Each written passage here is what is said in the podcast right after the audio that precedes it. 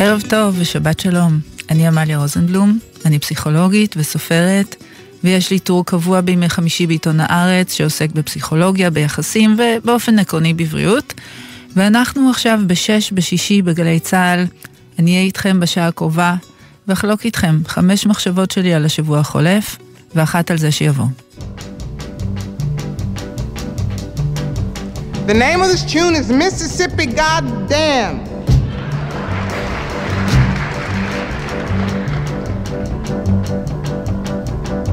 And I mean every word of it. Alabama's got me so upset. Tennessee made me lose my rest. And everybody knows about Mississippi. Goddamn! Alabama's got me so upset. Tennessee made me lose my rest, and everybody knows about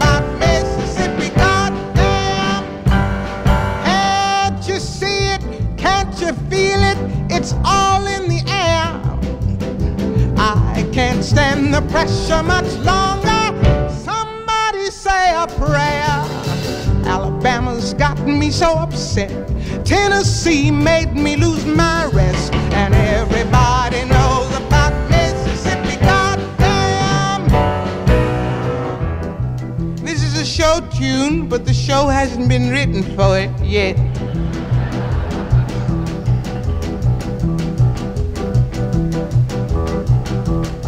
Hound dogs on my trail, school children sitting in jail, black cat cross my path. I think every day's gonna be my last.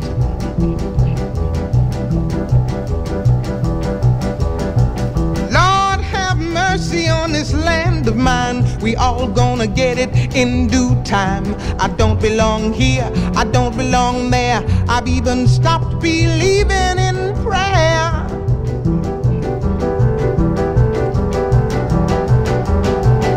Don't tell me, I'll tell you. Me and my people just about do. I've been there, so I know. You keep on saying, go slow.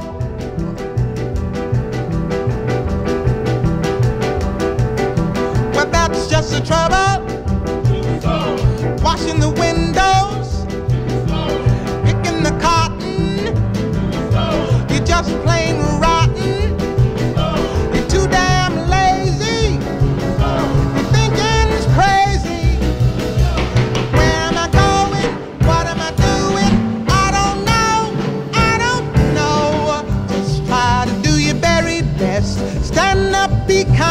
with all the rest. Cause everybody knows about Mississippi. Goddamn. I bet you thought I was kidding, didn't you? picket lines, school boycotts. They try to say it's a communist plot.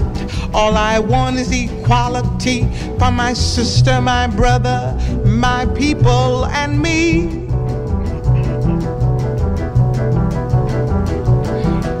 You lied to me all these years. You told me to wash and clean my ears and talk real fine, just like a lady. And you'd stop calling me Sister Sadie.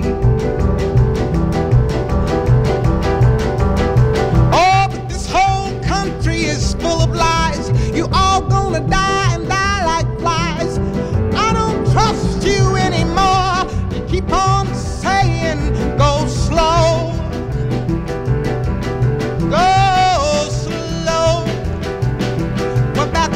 trouble. Desegregation, mass participation, unification.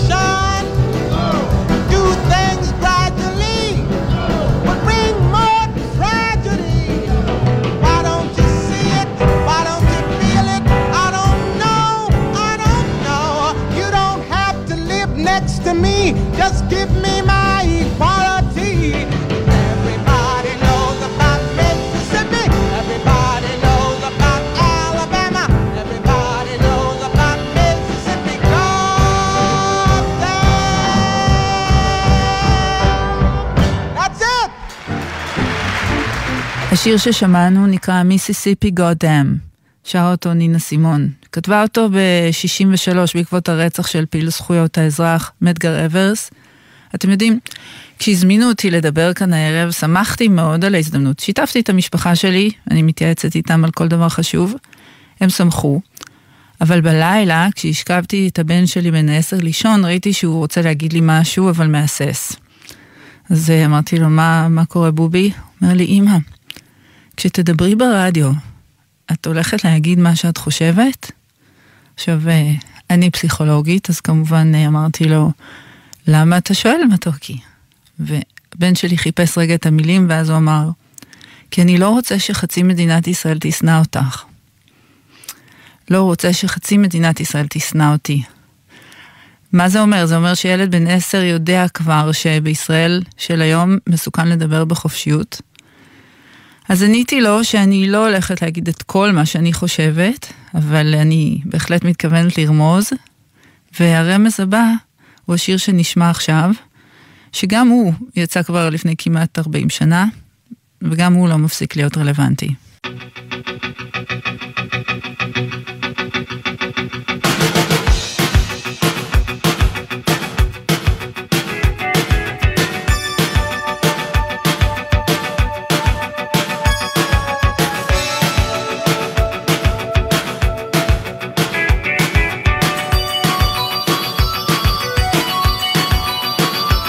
שעות מחכים שמשיח יבוא. משיח איש מפתח ידו בכל ויד כל בו ענן סמיך בירוחם ממצמץ בשפתיו יהודה מסתכל בשעון ומפלבל בעיניו. משרד בצפון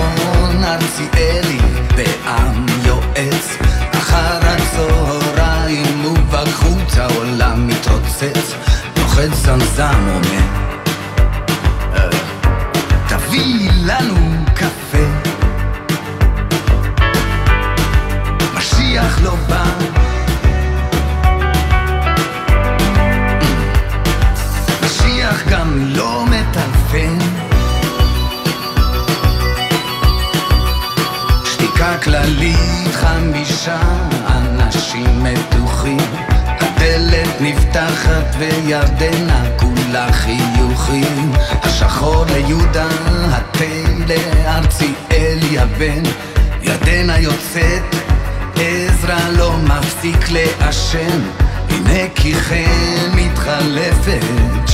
בשעה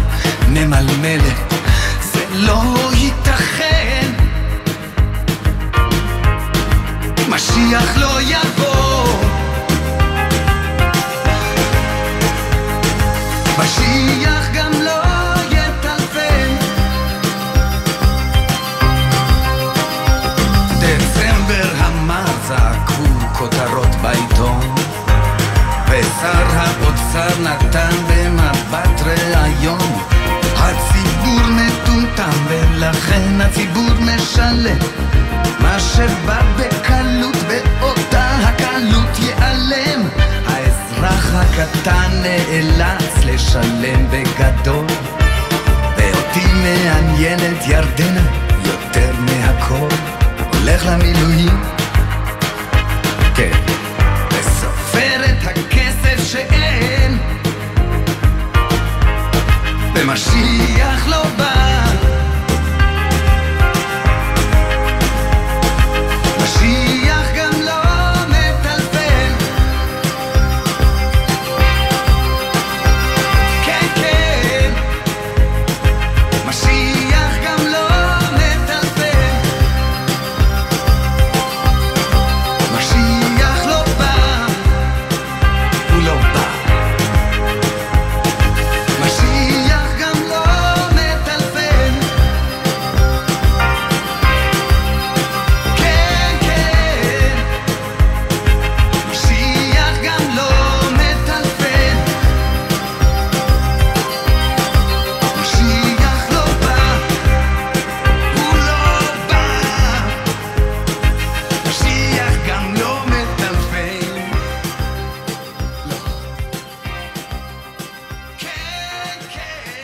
שיר כל כך טוב. בעיניי אחד הטובים שנכתבו בעברית אי פעם. הרבה דברים היו מקולקלים כבר אה, אז באמצע שנות ה-80, ואנחנו מגלים שאף אחד לא באמת ניסה לתקן אותם. ואני רוצה רגע להתמקד באחד הדברים שמעניינים בטקסט של משיח, מבחינתי, וזה האופן הטבעי שבו השיר הזה מצליח להעביר את המצ'ואיזם הישראלי, לא? נחשוב על זה, הדמות החזקה ביותר בהיררכיה היא ארציאלי האב. זאת אומרת, הגבר המבוגר ביותר עומד בראש הפירמידה. ככה זה בשיטה הפטריארכלית. ומי בתחתית הפירמידה? ירדנה היפה, שהתפקיד שלה להגיש קפה ותה ולהיות מושא התשוקה של המספר. בשנת 85, כשהשיר הזה יצא, כמובן לא היה ספק שהמספר הוא סטרייט, כי בכל סיפור, אי פעם, בשלב ההוא של האנושות המספר היה סטרייט. אני מציינת את זה בגלל שהשבוע הייתי במסיבת יום הולדת של זוג גברים שהם חברים טובים שלי. במסיבה פגשתי במאי ישראלי-אמריקאי, שהסרט הבא שלו עוסק בהומופוביה עצמית. בתור שני זקנים, באופן טבעי התגלגלה לתופעת הנזילות המגדרית. כלומר, לחופש שאנשים צעירים מרגישים היום לנוע בין המגדרים השונים. ואני חושבת שיש קשר בין העלייה של המצ'ואיזם והאלימות בפוליטיקה וברחוב הישראלי, ובין בחורות צעירות שהופכות לגברים, או נערים שמתנערים מהזהות הביולוגית שלהם. והקשר הוא המשבר הכולל שהגבריות נמצאת בו, והיא נמצאת במשבר. במשבר אדיר. אני יודעת שעל פניו זו נשמעת אמירה משונה ואפילו סותרת, כאילו איך אני יכולה להגיד שמצד אחד הגבריות נמצאת בראש הפירמידה ובמקביל לטעון שהיא במשבר. אבל אה, בואו, שניהם בהחלט יכולים להתקיים ביחד, נכון? בואו נסתכל על פוטין.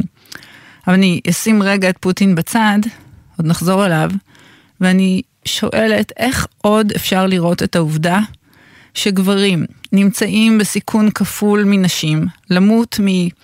נקרא לזה טעויות בשיקול דעת, החלטות שיצאו משליטה, על מה אני מדברת? על מנות יתר של סמים, על תאונות דרכים, על נפילות, על תקריות אלימות, אפילו סתם על מאמץ יתר והסתכנות יתר. גברים מבצעים יותר פשעים אלימים, הם פוגעים מינית באחוזים גבוהים הרבה יותר מאשר נשים. בתי הכלא מלאים בגברים. באמת שאני יכולה להמשיך עוד ועוד. אבל אני חושבת שהנקודה ברורה. כל קבוצה שהייתה מתגלה כקבוצה שהחברים שלה נמצאים בסיכון גבוה במיוחד לכל ההתנהגויות והבעיות שתיארתי עכשיו, שאפשר לאגד אותן תחת הכותרת פגיעה עצמית ופגיעה בזולת. כל קבוצה כזאת הייתה זוכה להתייחסות של קבוצה במשבר, נכון? אז כן, הגבריות נמצאת במשבר אדיר. וזו רק נקודת המוצא של הדיון. ומה הסיבה למשבר הזה? אני חושבת שברור שהסיבה העיקרית היא שהמודל הישן של הגבריות התגלה כרעיל במקרה הרע, שזה המקרה של מרכאות ארציאלי האב, נכון? שיודע שהוא לא טעה, ומראים בקולו על הבן. המודל הישן הזה של הגבריות הוא חלול במקרה הניטרלי, והמודל הזה הוא כפוי טובה במקרה הטוב כלפי מי שמציית לו, שזה שלום בשיר המספר שהולך למילואים וסופר את הכסף שאין. אז בחברה כמו ישראל, שבה אתה צריך לבחור בין אהבה לבין כבוד, מה גבר שלא רוצה להיות רעיל אמור לעשות? לוותר על כבוד רק בגלל שהוא רוצה לחיות חיים של אהבה? זה מסובך. צריך המון ביטחון עצמי כדי לעשות את זה. צריך ביצים כדי להפסיק להיות גבר-גבר. וזה קשה. ולכן זה מאוד מובן שגברים שלא בטוחים בגבריות שלהם, מסתובבים עם רובים מפלסטיק ורוצים להראות לכולם מי פה בעל הבית, בלי שמות. מה אמור לעשות אדם שנולד בגוף זכרי, והוא מסתכל סביבו על האופציות הגבריות, והוא מחליט שהוא לא רוצה להקריב את כל החיים שלו, כמו המספר ב"מחכים למשיח"? אולי הוא אומר לעצמו, תודה רבה חברים, אבל לא, זה לא בשבילי. אני אנסה את הדבר הזה שנקרא להיות אישה. במילים אחרות, כשהאתוס הגברי מתגלה להיות רק תפאורה. מהסוג שניתן לעמוד מאחוריה ולהכניס את הראש פנימה ולהעמיד פנים שאתה מלך או מתאגרף, כמו בלונה פארקים של פעם, זוכרים כמו בסצנת סיום של גריז. אז קל יותר להבין גם למה נערות צעירות מסתכלות על התחפושת הזאת שנקראת גבר, ואומרות לעצמן, היי, בא לי לנסות את התחפושת הזאת, נראה לי שאני יכולה להיות גבר מצוין. וזה מזכיר לי מה שאמרה לי הבת שלי כשהחליטה להרחיב בבגרות במתמטיקה, ואני התפלאתי, כי אצלנו במשפחות אף אחד מעולם לא הרחיב במתמטיקה, והיא אמרה לי, כמה קשה זה כבר יכול להיות אימא, אם כל הבנים עושים את זה. והמחשבות האלה על תיאטרון הבובות של הגבריות מובילות אותי לשיר הבא.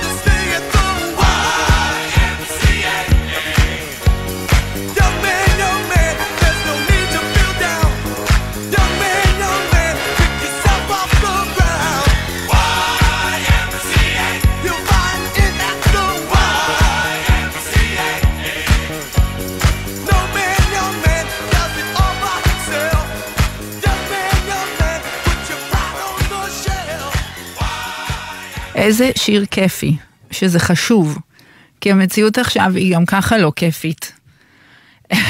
אז הלכתי על YMCA. אחד הדברים הכי לא כיפים שקרו השבוע, היה הרגע בתחילת השבוע שבו פירשה חברת הכנסת אורית סטרוק את התיקון המעוות לחוק איסור אפליה במוצרים, ואמרה, ציטוט, שאין לכפות על רופא להעניק טיפול שסותר את אמונתו הדתית. סוף ציטוט. זאת אומרת, בתירוץ של הגנה על רגשותיהם של גזענים, יש כאן לגליזציה של אפליה, שמרגע שהיא תהיה מותרת בחוק, אי אפשר יהיה למתן אותה. בפועל מדובר ביריית הפתיחה של המרוץ לאפליית ערבים, נשים, להט"בים, מהגרים, ושל מי שיישאר אחרון. ואני בטוחה שלא רק לי זה מזכיר את השיר של ארתור נימלר, ואני לא הרמתי את קולי. זה שם השיר, בשפות אחרות הוא נקרא בשמות שונים. נימלר היה כומר פרוטסטנטי גרמני ששימש כנשיא מועצת הכנסיות העולמית, והוא היה ממתנגדי הנאציזם בתקופת שלטונו בגרמניה, וככה הולך השיר שהוא כתב. תחילה הם באו ולקחו את הקומוניסטים, ולא השמעתי את קולי, מפני שלא הייתי קומוניסט. ואז הם באו ולקחו את הסוציאליסטים, ולא השמעתי את קולי, מפני שלא הייתי סוציאליסט. ואז הם באו ולקחו את חברי האיגוד המקצועי, ולא השמעתי את קולי, מפני שלא הייתי חבר האיגוד המקצועי. ואז הם באו ולקחו את היהודים, ולא השמעתי את קולי, מפני שלא הייתי יהודי. ואז הם באו ולקחו אותי, וכבר לא נותר אדם לדבר בעדי.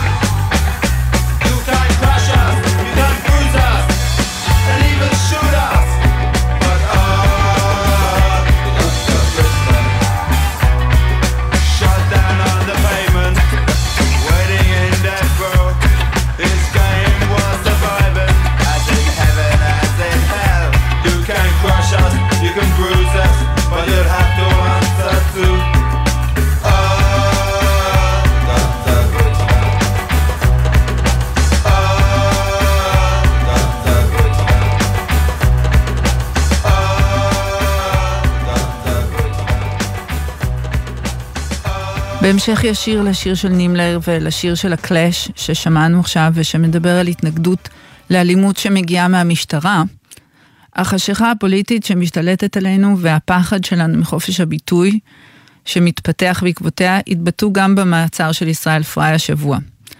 אחת הסיבות לזה שאנחנו מפחדים להתבטא בגלוי היא שאנחנו מפחדים להיראות לא פטריוטים. ואני חושבת שיש לנו כאן טעות בסיסית במושגים, ואני אצטט את ג'ורג' אורוול, לא מבטיחה שזה יהיה בפעם האחרונה הערב. הוא אמר את זה הרבה יותר טוב ממה שאני יכולה, כמובן הרבה לפניי, זה הציטוט. אין לבלבל בין הלאומנות לפטריוטיות. השימוש בשתי המילים הללו הוא בדרך כלל כל כך מעורפל, עד שכל הגדרה צפויה להיתקל בהתנגדות, אבל חייבים להבחין ביניהן.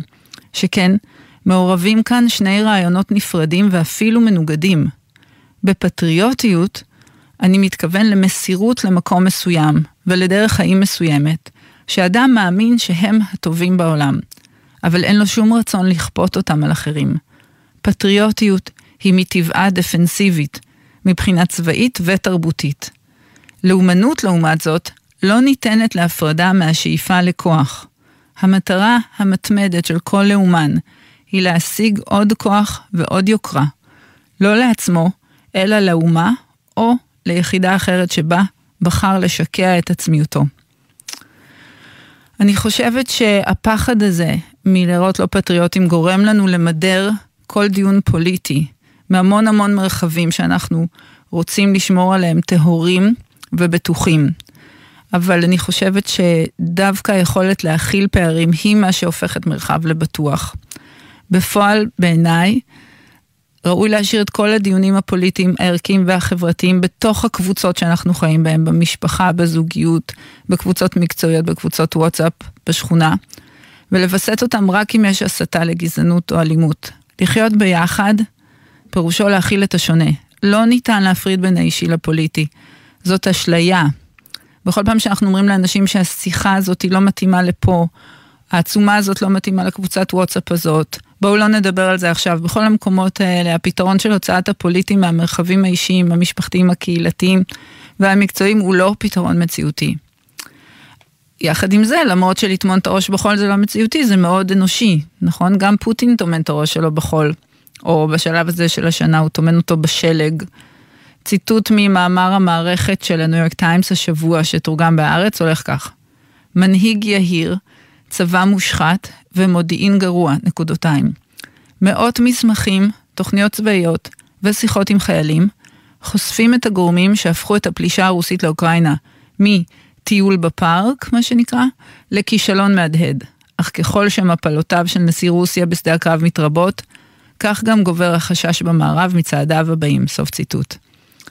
מה שמחזיר אותי לאורוול, שאמר שהנקודה היא שכולנו מסוגלים להאמין בדברים שאנחנו יודעים שהם לא נכונים. ואז כשמוכיחים לנו בסוף שטעינו, כולנו מסוגלים לעוות את העובדות כדי להראות שצדקנו. ומבחינה אינטלקטואלית אפשר להמשיך בפינג פונג הזה שבין העובדות לבין השקרים לנצח. הגבול היחיד הוא העובדה שבסופו של דבר, מתישהו, אמונה שקרית מתנגשת במציאות מוצקה. ולמרבה הטרגדיה, כמו שקורה בין רוסיה לאוקראינה, וכמו שעלול לקרות גם אצלנו, זה בדרך כלל קורה בשדה הקרב.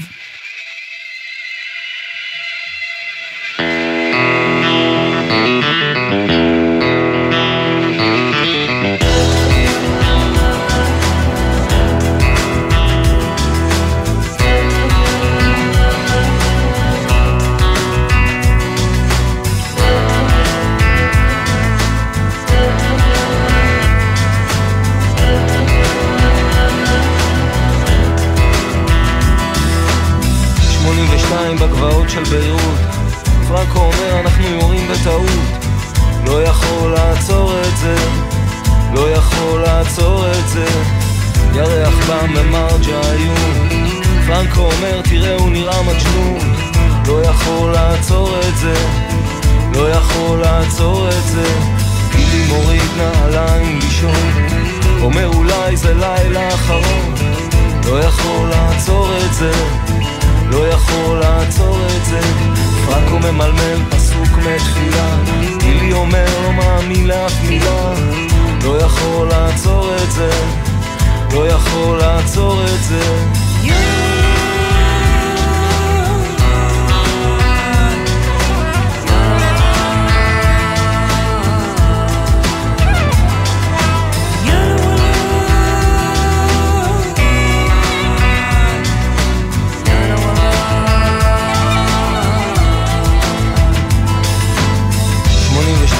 בגבעות של ביירות. פרנקו ערני שלא יבוא סיוט לא יכול לעצור את זה. לא יכול לעצור את זה. אני סופר כוכבים בקול רם. גילי אומר מנצלים אותנו סתם. לא יכול לעצור את זה. לא יכול לעצור את זה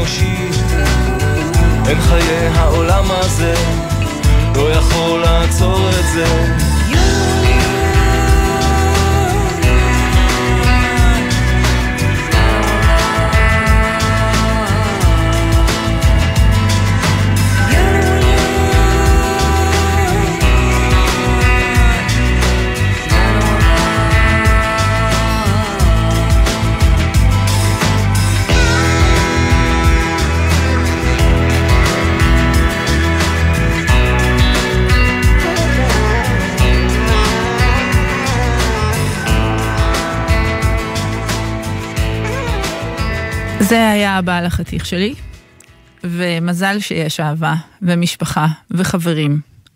כי אני חושבת שאני לא לבד כשאני אומרת שהשבוע הגיע לשיאו גל מבעית של שנאה, שלכאורה התחיל לעלות עלינו ביום הבחירות, וקודם כל, בינתיים זה השיא בכל אופן, כן? אני בוודאי מקווה שלא נתגעגע לתקופה הזאת.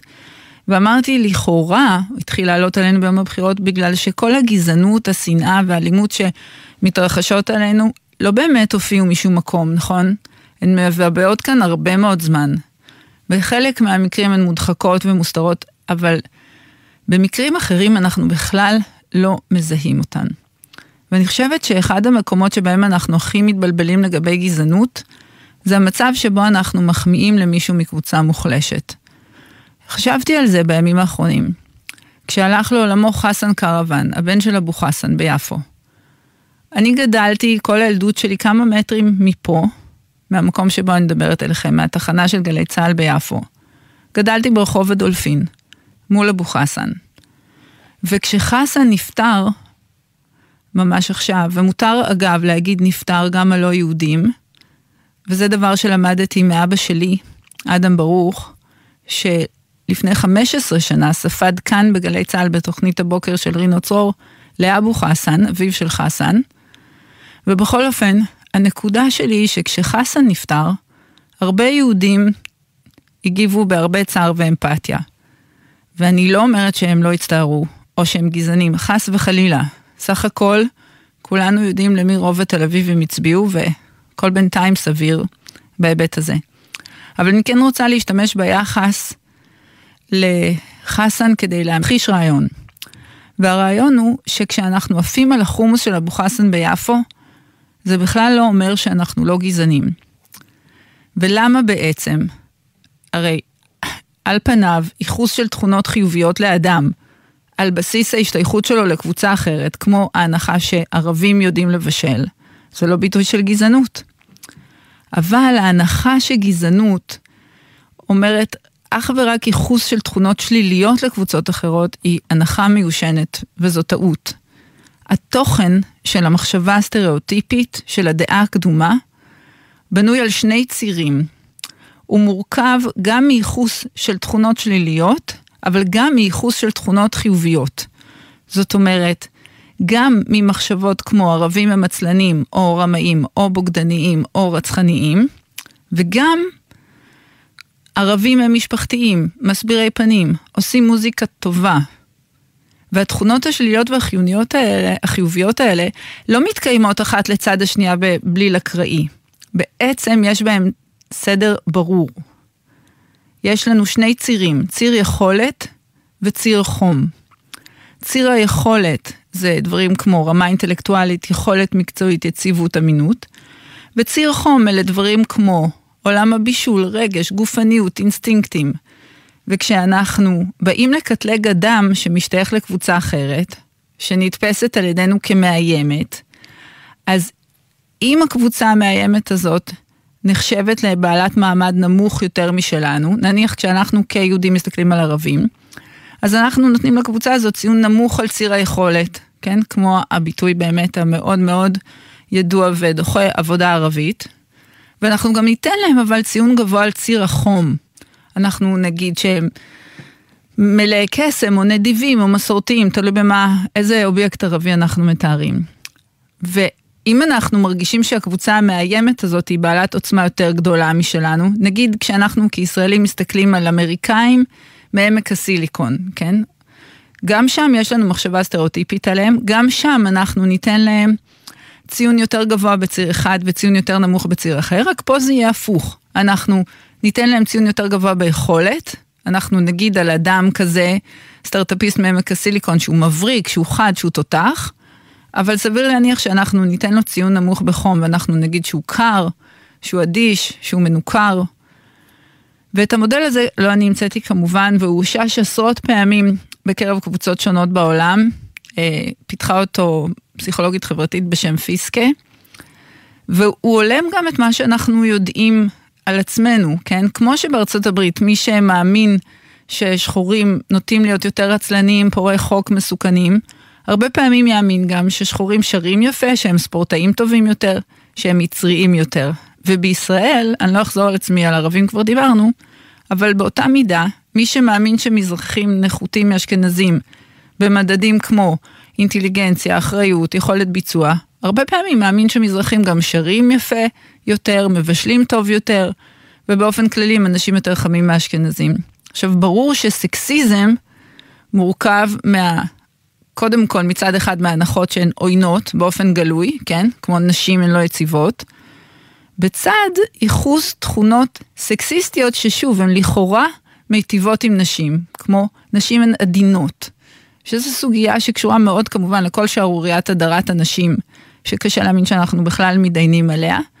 וה-DNA שלה נמצא גם בדמות של ירדנה היפה, בשיר uh, משיח. ירדנה היפה שמגישה קפה שחור וממלמלת, זה לא ייתכן. והעניין היחיד שהיא מעוררת בחדר הוא עניין אירוטי.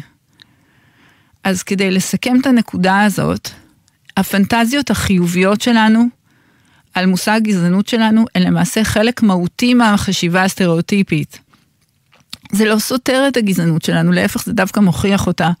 גזענות מתחזקת את עצמה באמצעות הוספת ראייה חיובית של התכונות החמות, אך הנחותות של מושג גזענות. ולמה? אני באמת לא יודעת.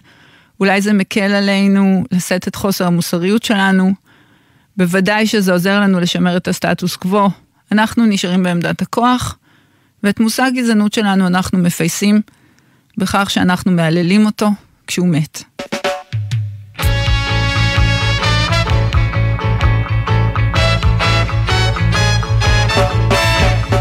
Buffalo soldier, dread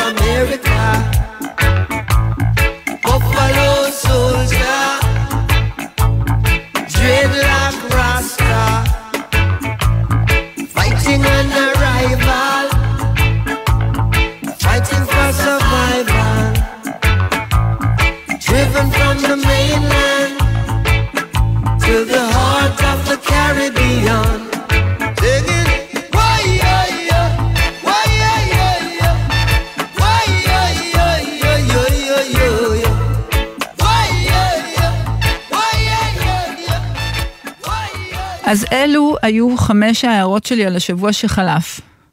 ועכשיו אנחנו מתקרבים לסיום השעה שלנו, ואני רוצה גם להגיד כמה מילים על השבוע שמגיע.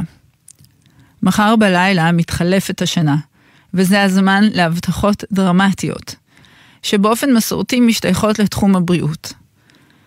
לכאורה, יש לבריאות שלנו שלושה יסודות, ספורט, תזונה ושינה.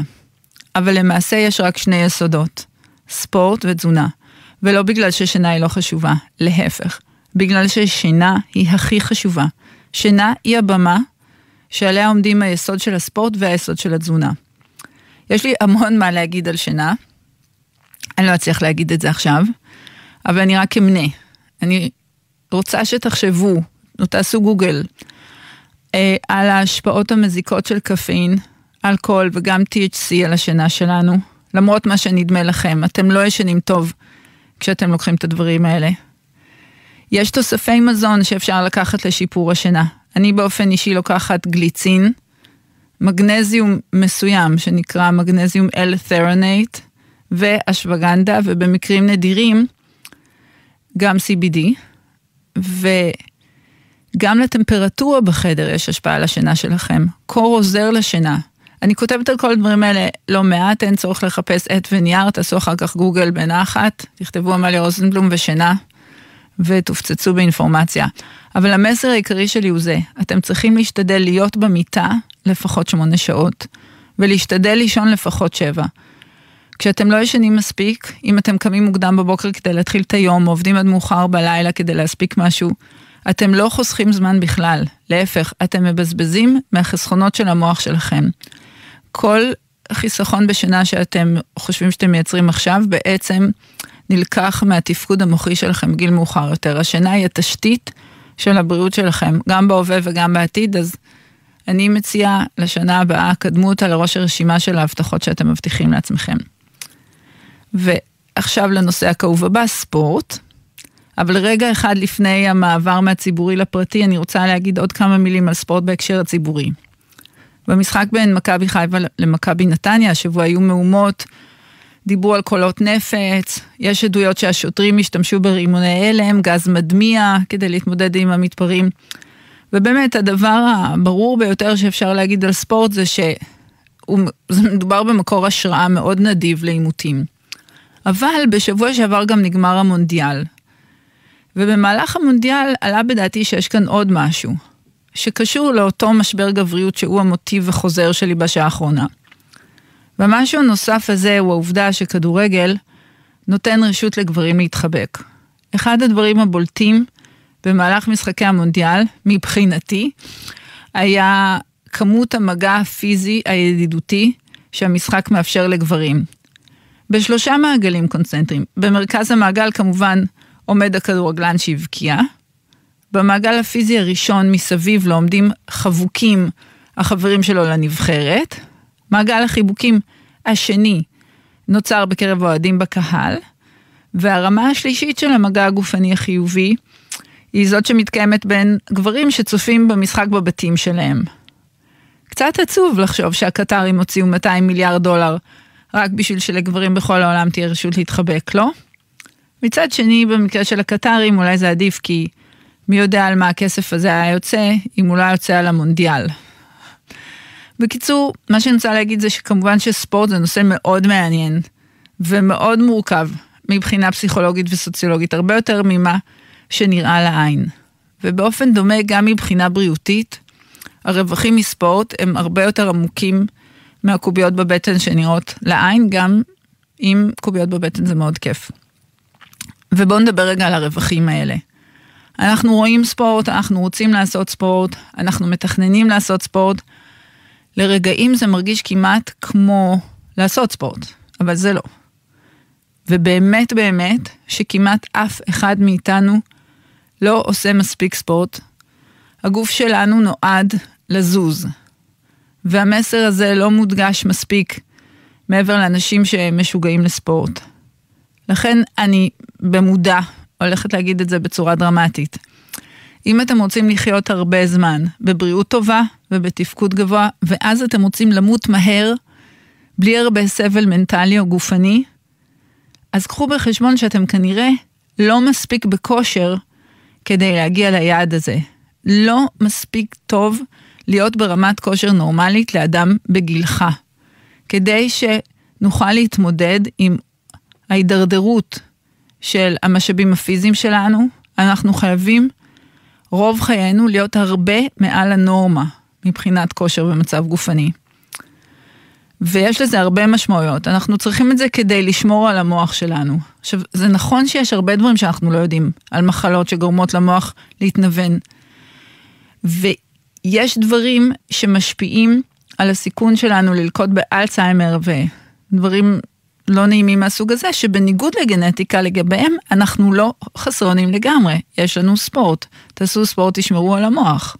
גורם הסיכון הנפוץ ביותר למחלות מהסוג של האלצהיימר הוא מחלות לב וכלי דם. ובמובן הזה, מה שטוב ללב, טוב גם למוח. וככל הידוע לנו, הדבר העיקרי שבן אדם שסובל מהצטברות המילואית במוח יכול לעשות, זה להקפיד על ספורט באופן קבוע. אנחנו צריכים גם לעשות ספורט כי אנחנו חייבים לשמור על העצמות שלנו. בארצות הברית סיבת המוות מתאונות השכיחה ביותר, מתחת לגיל 60 זה מנת יתר, הנה שוב, פעמיים מנת יתר באותה תוכנית, אבל הסיבה השנייה הכי שכיחה מעל גיל 65 היא נפילה. כאילו איזה דיכאון, כן? איך אפשר להשוות מנת יתר לנפילה? בקיצור, התבגרות זה ממש לא רוקנרול. וברור שאנחנו חושבים על העצמות שלנו בעיקר בתור השלד שמחזיק אותנו, אבל העצמות הן גם המחסני סידן של הגוף שלנו. ולסידן יש משמעות קריטית לתפקוד התקין של כל תא בגוף שלנו, ואין סיבה לחכות לגיל מבוגר כדי להבין את זה. אנחנו צריכים לעשות ספורט כדי לשמור על הלב שלנו. בריאות הלב היא נושא עצום, צריך לקחת תרופות, תזונה נכונה, לא לעשן. אבל בכל זאת, אם נחשוב על ספורט בתור תרופה, פעילות ספורטיבית היא אחת התרופות היעילות ביותר שקיימות למניעת מחלות לב. כנ"ל לגבי תסמונת מטבולית, שזה קולקציה סופר מבאסת של גורמי סיכון למחלות לב וכלי דם, שכוללת uh, קרס, מה שנקרא, היקף מותניים גדול, עלייה בטריגליצרידים, לחץ דם גבוה, טרום סוכרת. וגם אם התסמונת המטבולית לא צולפת בנו ישירות, כמו סרטן, שלוש המנות הגדולות, מחלות לב, סרטן, דימנציה, הן מוגשות לנו על החסה של התסמונת המטבולית. וספורט הוא אחד הדברים היחידים שאנחנו יודעים שמשפיע לטובה על הבריאות המטבולית שלנו גם בלי ירידה במשקל. ואפילו אם התברכתם בגנטיקה נהדרת והרבה מזל, מה כל זה עוזר לכם אם אתם סובלים מדיכאון וחרדה? וחשוב לזכור שספורט יעיל מאוד בשיפור סימפטומים של דיכאון וחרדה. וכמה ספורט? אם את בתת הרצינית, אז כמובן שמבחינת מינון גם עשר דקות ביום יכולות להציב אותך על ספירה לעולה. אבל ברצינות, חצי שעה של פעילות שלוש עד חמש פעמים בשבוע באמת יכולה לחולל שיפור. אני לא אגיד לכם כמה ספורט אני עושה כדי לא לדכא אתכם. ולסיום, אני רוצה להגיד כמה מילים על הנדבך השלישי, תזונה. לא נכנסת כאן לשיטות אכילה. רק אני רוצה להגיד את זה, אני די בטוחה שאתם, ובמיוחד אתן המאזינות, לא אוכלות מספיק חלבונים. ההמלצות לכמות חלבונים בתזונה שלנו הן מאוד מאוד שגויות מבחינת האפקט על אריכות חיים. אנחנו צריכים שרירים חזקים כדי להיות קשישים בריאים. בשביל לבנות שרירים אנחנו זקוקים לחלבונים והרבה. מה זה הרבה? שני גרם חלבון על כל קילו גוף ביום, שזה המון, זה המון, זה לא משאיר לכם שום דבר אחר לאכול, אבל זה חשוב נורא. אני באופן אישי שואפת לאכול 120 גרם חלבון ביום, בדרך כלל אני לא מצליחה, אבל השאיפה הזאת לבד גורמת לי לאכול הרבה יותר חלבון מאשר בעבר. ואין לי זמן להיכנס לזה, אבל אם אני צריכה להמליץ על תוסף מזון אחד, שממשיך להתגלות כמועיל לבריאות שלנו בעוד ועוד דרכים, קחו אומגה 3 והרבה. על הצנצנת כתוב גרם ביום, אני לוקחת שלושה גרם ביום, השאיפה שלי היא לקחת לפחות חמישה גרם ביום ואפשר גם יותר. ושוב, אני לא רופאה, אתם כמובן צריכים להתייעץ עם הרופאה שלכם על כל דבר, זה לא המלצה רפואית, אבל אלה נושאים שאתם יכולים לעשות עליהם גוגל ותלמדו עוד על כל הדברים הטובים שהחומרים האלה עושים. אז אלה ההמלצות שלי לשנה החדשה, ואם אנחנו נעשה הרבה ספורט זה גם יעזור לנו להתמודד עם, אה, אני חושבת, המציאות הקודרת שאנחנו חיים בה כאן, זה יעזור לנו להתנגד. אז תודה לכם שהקשבתם לי. זו זכות אמיתית לדבר כאן באכסניה כל כך איכותית.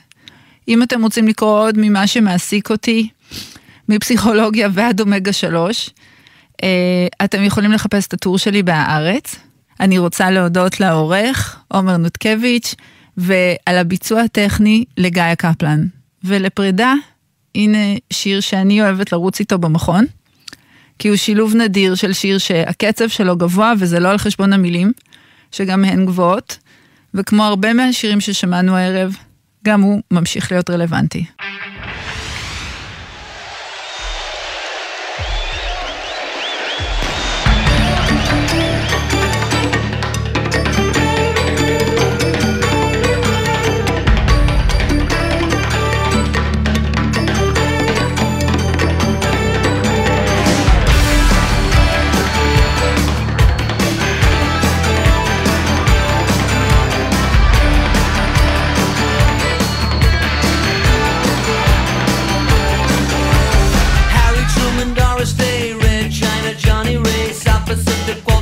Winchell, Joe DiMaggio, Joe McCarthy, Richard Nixon, Studebaker, Television, North Korea, South Korea, Marilyn Monroe.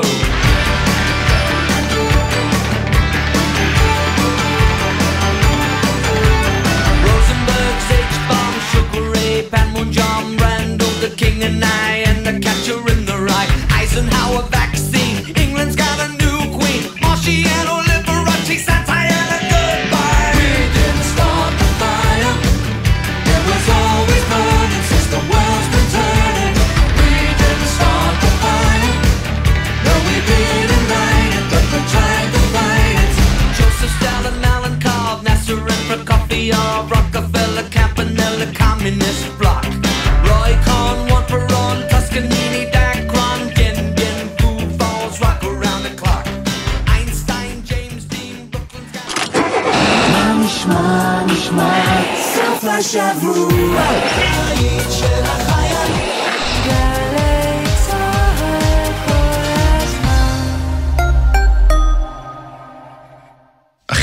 אתה נראה לי קצת עייף. כאן סמל ראשון אור דביר, לוחם בסיירת גולני. וסיימתי שבועיים של פעילות מבצעית. אני מבין טוב טוב מה זה להיות גמור, אבל אתה יודע מה ההבדל ביני לבינך?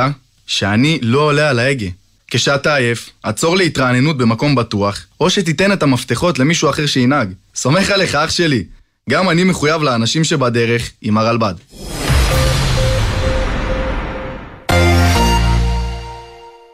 עם מי הייתם רוצים לשבת לקפה?